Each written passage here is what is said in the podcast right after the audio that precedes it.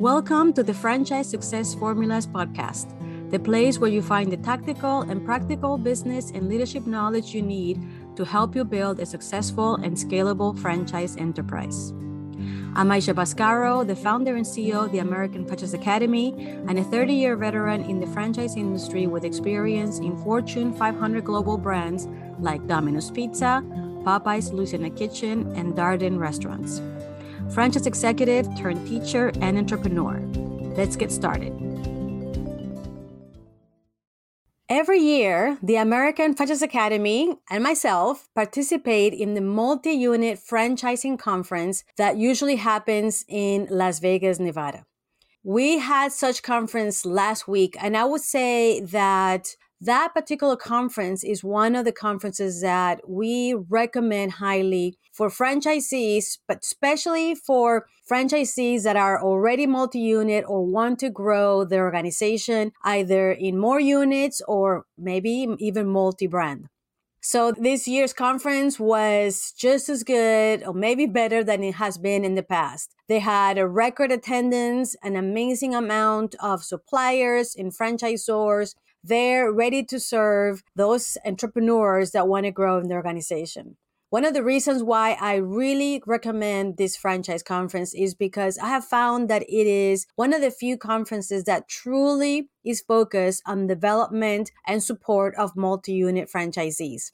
And of course, as such, their content, their agenda, and the things that they cover throughout the days of the conference is specifically for growth and knowledge and best practice sharing among franchisees and experts in the industry. So, in this show, I'm going to be sharing with you the content of the sessions that I participated in that I found so valuable for franchisees. So we're not going to share all of the sessions, but the ones that I found that are key for you to be successful. Today, we're going to start with what I thought was one of the best sessions of the conference. And it was a panel of four very experienced, very knowledgeable multi unit franchisees, multi brand leaders. And the topic of this particular session was growth strategies for choosing a new brand while the topic was mostly focused on assuming that you already have a brand that you have already grown and as to what you should be looking at when growing uh, into a second brand i think that this is just as valuable for anybody that is an entrepreneur an aspiring franchisee that is looking for their first brand now there's a lot of information to be covered so hang in there with me so that i can share all this information and knowledge now, in the panel, there were four experienced franchise leaders,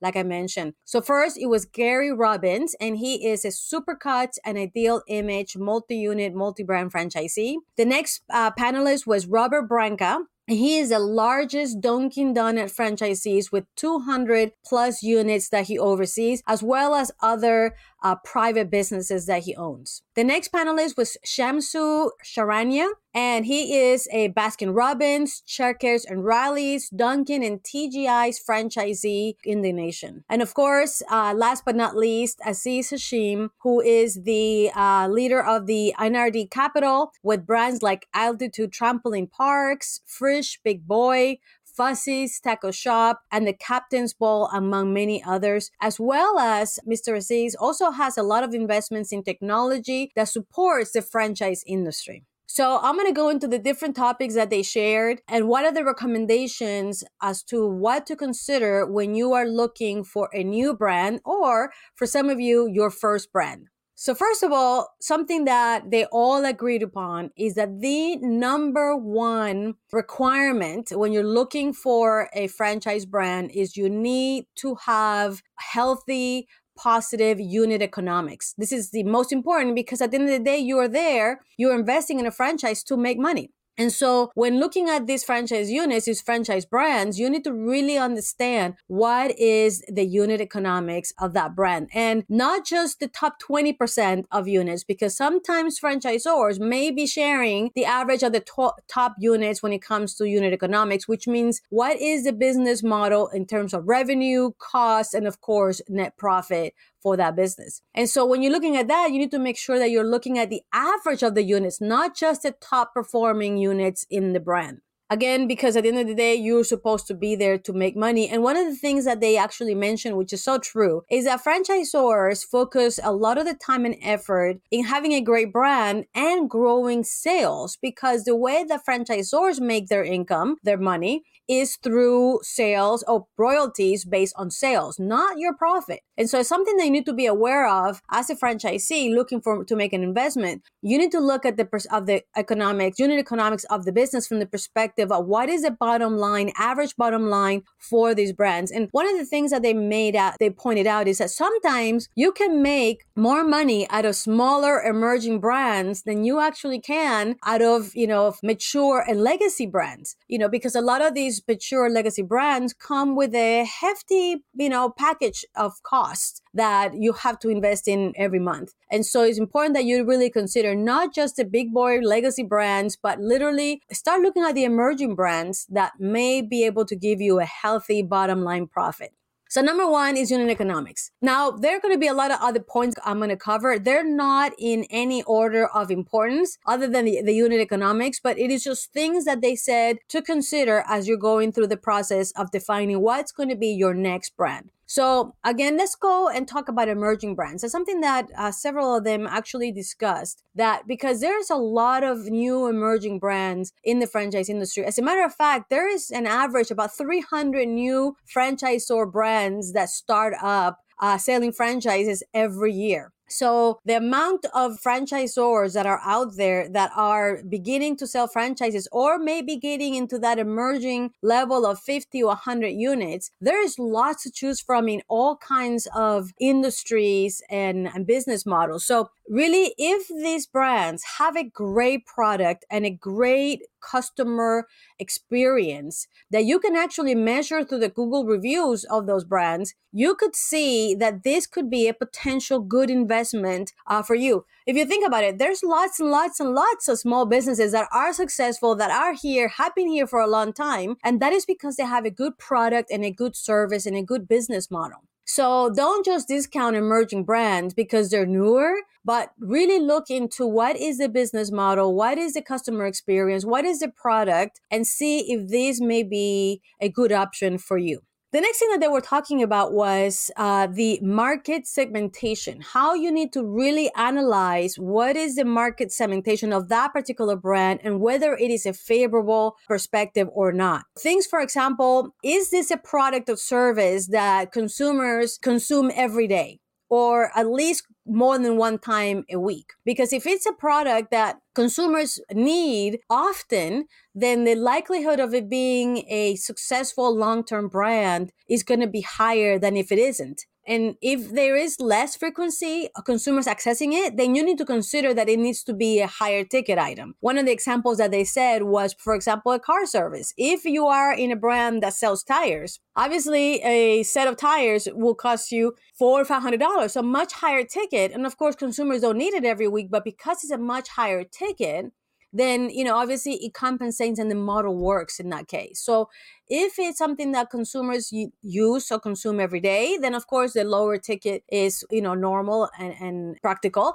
But if it's something that is used less often then it needs to be a product that has a higher ticket so that you can maintain a profitable uh, successful business long term. You know obviously you need to look at the competitive environment. How many businesses are there chains brands franchisors independent businesses even that might compete in that space and can this brand that you're looking into compete and be above the rest so that you can have a healthy business so that's one of the things talk about, you know, market segmentation. Something else that they mention is the that you need to look at and think through when choosing a brand is the FDD or the franchise disclosure document as well as a franchise agreement. Usually when you are interested in a brand, you are able to uh, after application process and a certain amount of time you will receive the fdd and through that you're going to be able to see go through a lot of information from that brand. Then of course after you say that you want to move forward eventually you will get a copy of that franchise agreement. Here's where you're going to be able to really research in great detail what comes and what doesn't come with this particular franchise brand. And one of the big mistakes that franchisees make is that that you don't really read everything in these documents. And I know that these documents are enormous, are long, they have language that we don't understand. And this is why engaging a franchise lawyer, somebody is on your side that can look after you by reading this information, help you interpret and understand what it is that you will be agreeing to is going to be so important for your success in choosing the right brand for you. One of the things that is important that you know is that both the FDD as well as the franchise agreement are designed to protect the brand, not to protect you. And so this is something that is a perspective that you need to keep in mind that as you're going through it, you know, this particular um agreements or these documents, they don't really state very much as to what is the franchisor supposed to deliver to the franchisee. These documents focus more on what is it that the franchisee needs to make sure that they follow when it comes to the franchisor's brand. And so it is very important that you look at that as well as you know how is this brand how are these brands get involved with the franchisees because while while the franchise agreements do not state what the franchisor will or will not do for the franchisee there are certain brands that do go above and beyond the FDD and the franchise agreement. An example, obviously, what happened through COVID. Through COVID, there were some brands that really stepped up to the plate and went above and beyond what the agreement said that they're supposed to provide to support the franchisees in their endeavors. And so, brands that do that are the ones that are going to help improve the franchisee franchisor relationship as well as be able to support the franchisees in their success because they truly are committed for it. Some of the things that you need to think about is what happens if there's a change in the uh, relationship with the franchisee and franchisor. Are there any uh, punitive damages if, for whatever reason, among the units that you have, there's one that is a dud and you want to close? What are the punitive damages that come with this agreement, with these closed units? You used to be responsible for the entire length of a franchise agreement when you close a unit, and now things have changed a little bit. You know, obviously COVID changed a lot of things when it came to the relationship with the franchisor and franchisee. And one of the things that changed was that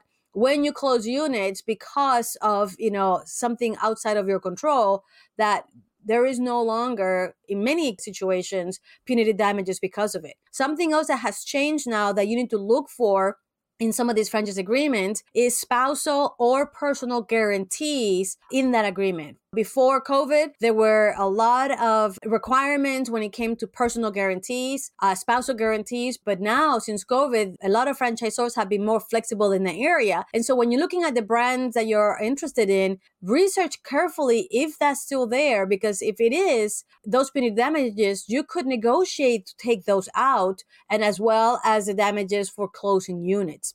Something to consider. Something else to consider is the culture of the brand. And you know, the reality is that in a lot of these a lot of these brands, the original, excited, passionate founders are no longer in charge of the brand. Passion and commitment that first ignited that brand, grew that brand and made it what it is may be gone a little bit because once they decided to exit by selling to another company or to an uh, equity firm then you know it is possible that that might change. And so you really need to be clear what is the culture of that brand now because that culture the culture of that brand is going to dictate a lot about what these leaders are going to do based on what is their leadership style based on what is their preference. When you are dealing with a brand a brand in which a franchisor is still the original founder obviously there might be a little bit more flexibility more relationship based decisions and not so much about the legal agreements.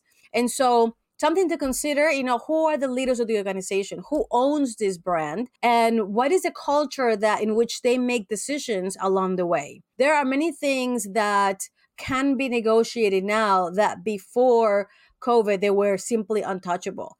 And who the leaders are as far as uh, their personality and their culture will dictate how much you are able to negotiate in those agreements and so one of the things that uh, one of the uh, the the panelists said before you enter any agreement, you need to look really closely at three things. The first one I mentioned already: unit economics. Unit economics is the number one thing that you need to look at, and remember, you need to look at it beyond item 19, where the average you know financials they show, because sometimes those are shown for the top performing units. You really need to go beyond that. For example, talking to franchisees, like literally going and building relationship with, with people that are in that brand already to verify what the financials may or may look not look like in that brand. So that's number one, unit economics go deep, go wide, and be and try to be as accurate as possible in what you come up with. Number two is have an exit strategy because nobody gets into business to be in business forever. You either get into business so that you can then pass that on to your family members, or you get into business to eventually be able to retire, you know, to be able to sell, etc. So you really need to look at what is the exit strategy that you want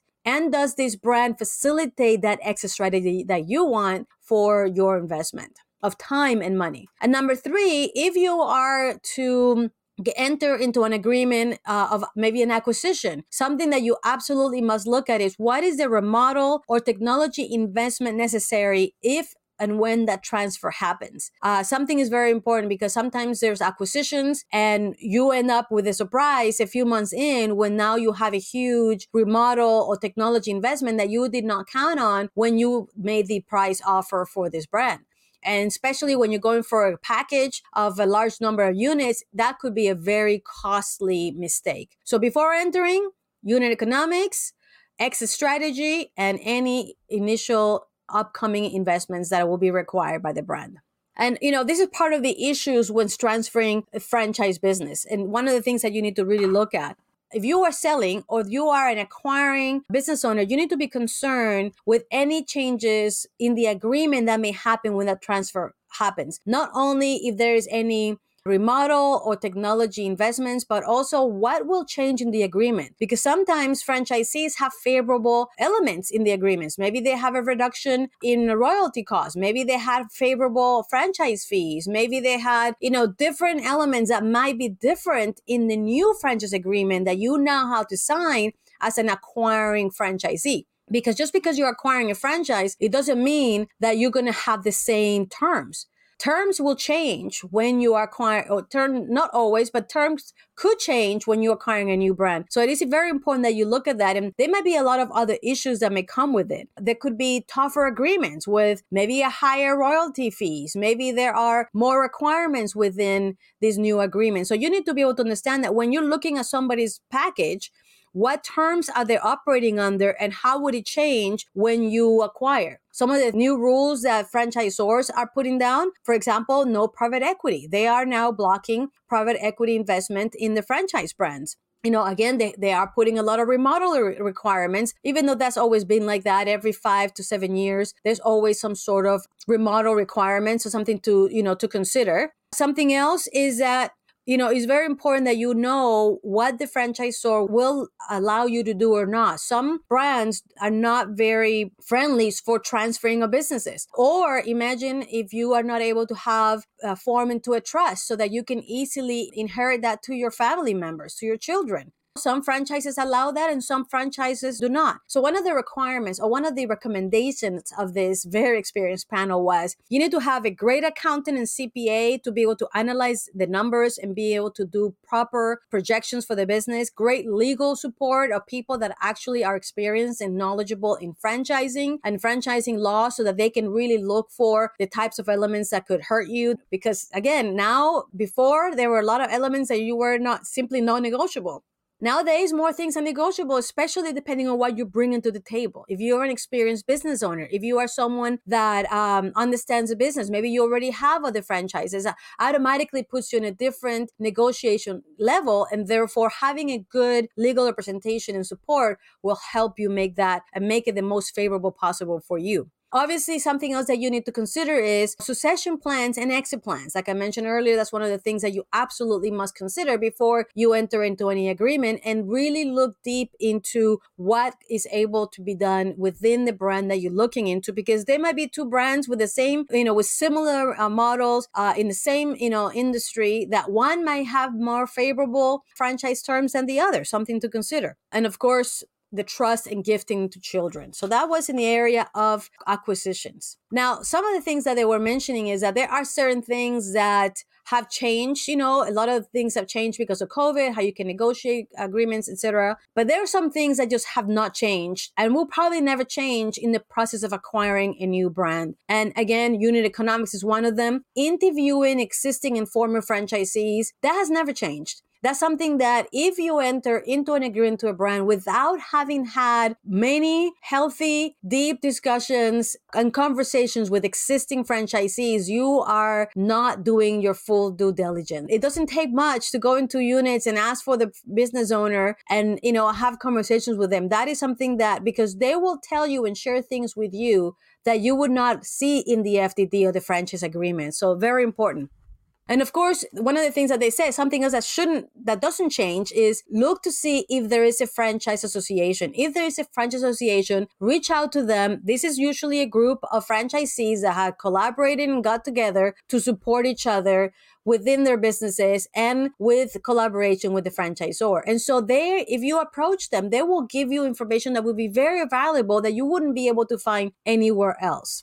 All right. Something else that uh, was shared by this panel was about the price. What should you pay for these, you know, franchises if in the case that you are actually acquiring one? Or you're deciding whether you want to acquire a brand that already exists or you want to do a build out. And one of the biggest mistakes they were mentioning that franchise investors are doing or have done is evaluation assessment mistake of the unit. And what that means is you need to really know and understand the cost of buying an acqu- acquired unit versus the cost of building a unit. So an example that they put in there, imagine that the multiple of a particular brand is five times. So you have an EBITDA of let's say $200,000 uh, of $200,000. So you have a multiple purchase of five times. So 200 times five is a million. So it will cost you a million dollars to acquire this particular uh, unit. However, if you do a build out, then the build out is going to cost you 1.2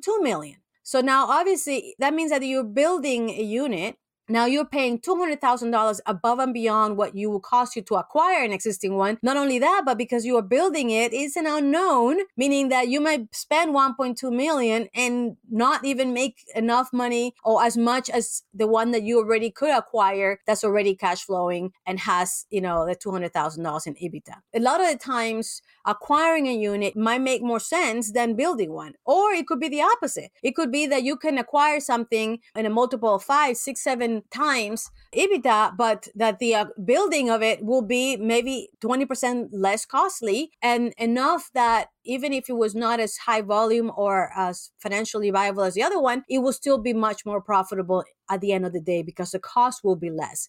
As a franchisee or a potential franchisee or an investor, you need to know the difference and how to calculate and understand this information. Now, there are times in which build outs are the only option because there is no way to grow without without that because there are no acquisitions available. But if there are acquisitions available, this is something that you need to be able to understand financially how to calculate and how to understand so that you can make the best decision for you and your organization. Something else that uh, the panel was mentioning was the importance of really understanding the brand health overall. And they really focused a lot in the management and the ownership of this brand they were saying about who is this franchisor, like who owns this brand and what is their balance sheet? You know, how much, you know, are they capitalized? How much in debt are they? What is the liquidity? Do they have enough cash to continue to operate the brand at a high level? Is there a risk that, that these owners or you know the people that are running it are more focused on profitability, quick profitability to a turnaround and therefore potentially be cutting corners in investments of people, of technology, of innovation? Is there a risk that they might be cutting expenses in the headcount and end up letting go of valuable, experienced, knowledgeable executives and, and team members that may end up going to the competition? This is something that happens. You know, sometimes brands get acquired. Either the person selling decided to cut a lot so that they could see themselves as more profitable for that that that sell, or it could be that once a new buyer they want to be able to make a return on that investment quickly, and they may be cutting cost to be able to make that happen. And so, what is the risk of that? Uh, something else that they talked about in, in terms of the franchisor is do they own company units? Are they operators? There is a huge value in having franchisors owning their own company units and not just a handful for testing purposes, but truly being operators and understanding what the franchisees are going through in their business. And if the franchisor sees that their business is good enough, healthy enough to have their own company units, that means that it's a good business to be operating. Now, obviously, they have the benefit of the royalty, the non royalties that they, their company units don't have to pay. However, the, if they're willing and able to operate units and they do that successfully, it really speaks a positive volume about them. Big brands and small brands are all at risk about being sold and acquired. So don't think that just because you are in a smaller brand or a medium brand or even a legacy brand, any brand is really up for sale if the price is right. So it is up to you to put get into the research and see what is the word on the street as you want to say in regards to what who is the leader, who are the managers, who's management in the organization, you know, do they have liquidity are they leveraged highly when it comes to debt? Because when when they are out of cash and they have a lot of debt, they may be making decisions that may not quite be the ones that you would like them to do as a franchisee in the organization.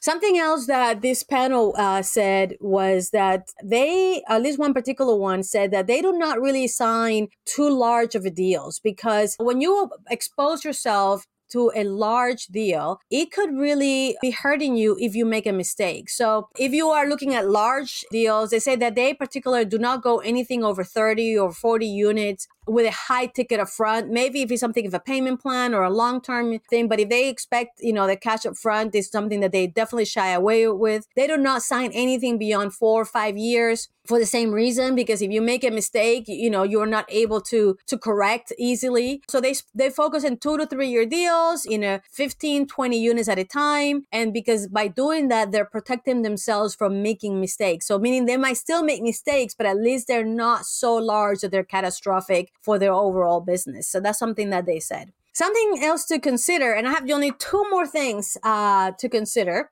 And I know this has been a little longer show than I usually do, but this is such a valuable information. So, one more thing that they talked about was the underwriting for franchisees. And what this means is if I have this brand do I automatically get access to capital? Meaning, other organizations, institutions that because they believe in this brand, they will automatically do, I will ha- automatically have, assuming I have a good standing on my finances, will I have access to capital at a favorable cost? And usually, if a franchisor has a good model, good history on having chosen good franchisees with good results that keep their responsibilities, the bank or the uh, you will have access to capital. If for any reason everything looks good, but when you're looking for that capital to invest, there isn't availability, that is definitely a red flag that they talk about. So, one of the things that they say is that a brand name should provide access to capital from organizations, institutions that see that brand in a positive way. Because if they don't, that is definitely a red flag. And so, really, access to capital shouldn't be a problem if you have a good financial history and you choose the brand that is seen in a positive way among financial institutions.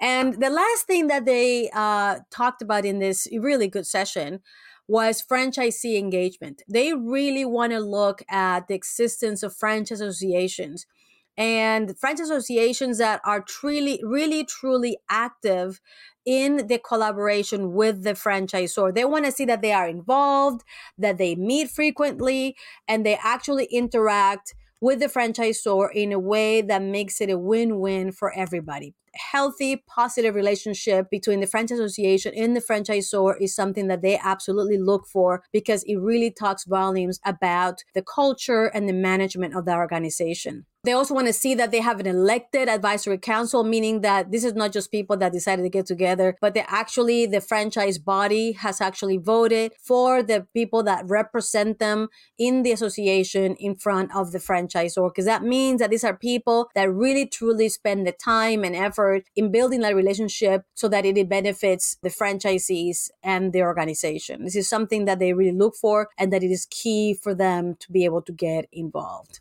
I want to close this session with this. It is something that Aziz Hashim said that was so, so impactful for me and made me realize that it is so true.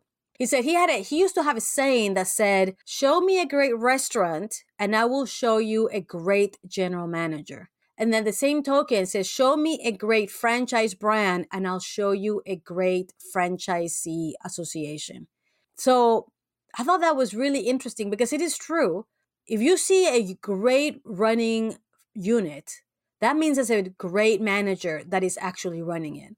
And he said in the same side, if you have a great brand, there's normally a great franchise association behind it, uh, collaborating with the franchisor in a way that makes everybody win. So, having said that, I hope that this was a valuable session for you, that you got some ideas and best practices that you can implement when you're thinking about maybe acquiring your first franchise or you're considering on buying or acquiring um, um, additional units or maybe a second brand a lot of these tips are right on and if you take the time and the discipline to go through the process of researching and considering all of these elements, you will be making the best decision for you. So, thank you for being with me in this show. I hope that this was of value. If so, don't forget to follow us in our YouTube channel and find us in all of our platforms across the uh, the social media where you can find a lot of more knowledge, tips, and information for you to be successful. Thank you, and we'll see you in the next show.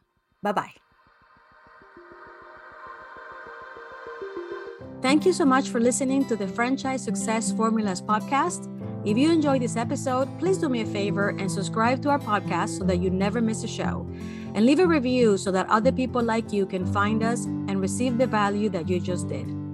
Here at the American Franchise Academy, we have an important mission of protecting the American dream of business ownership through franchising. And with your help, we can do a lot more of that. Thank you for being part of our community and see you next time.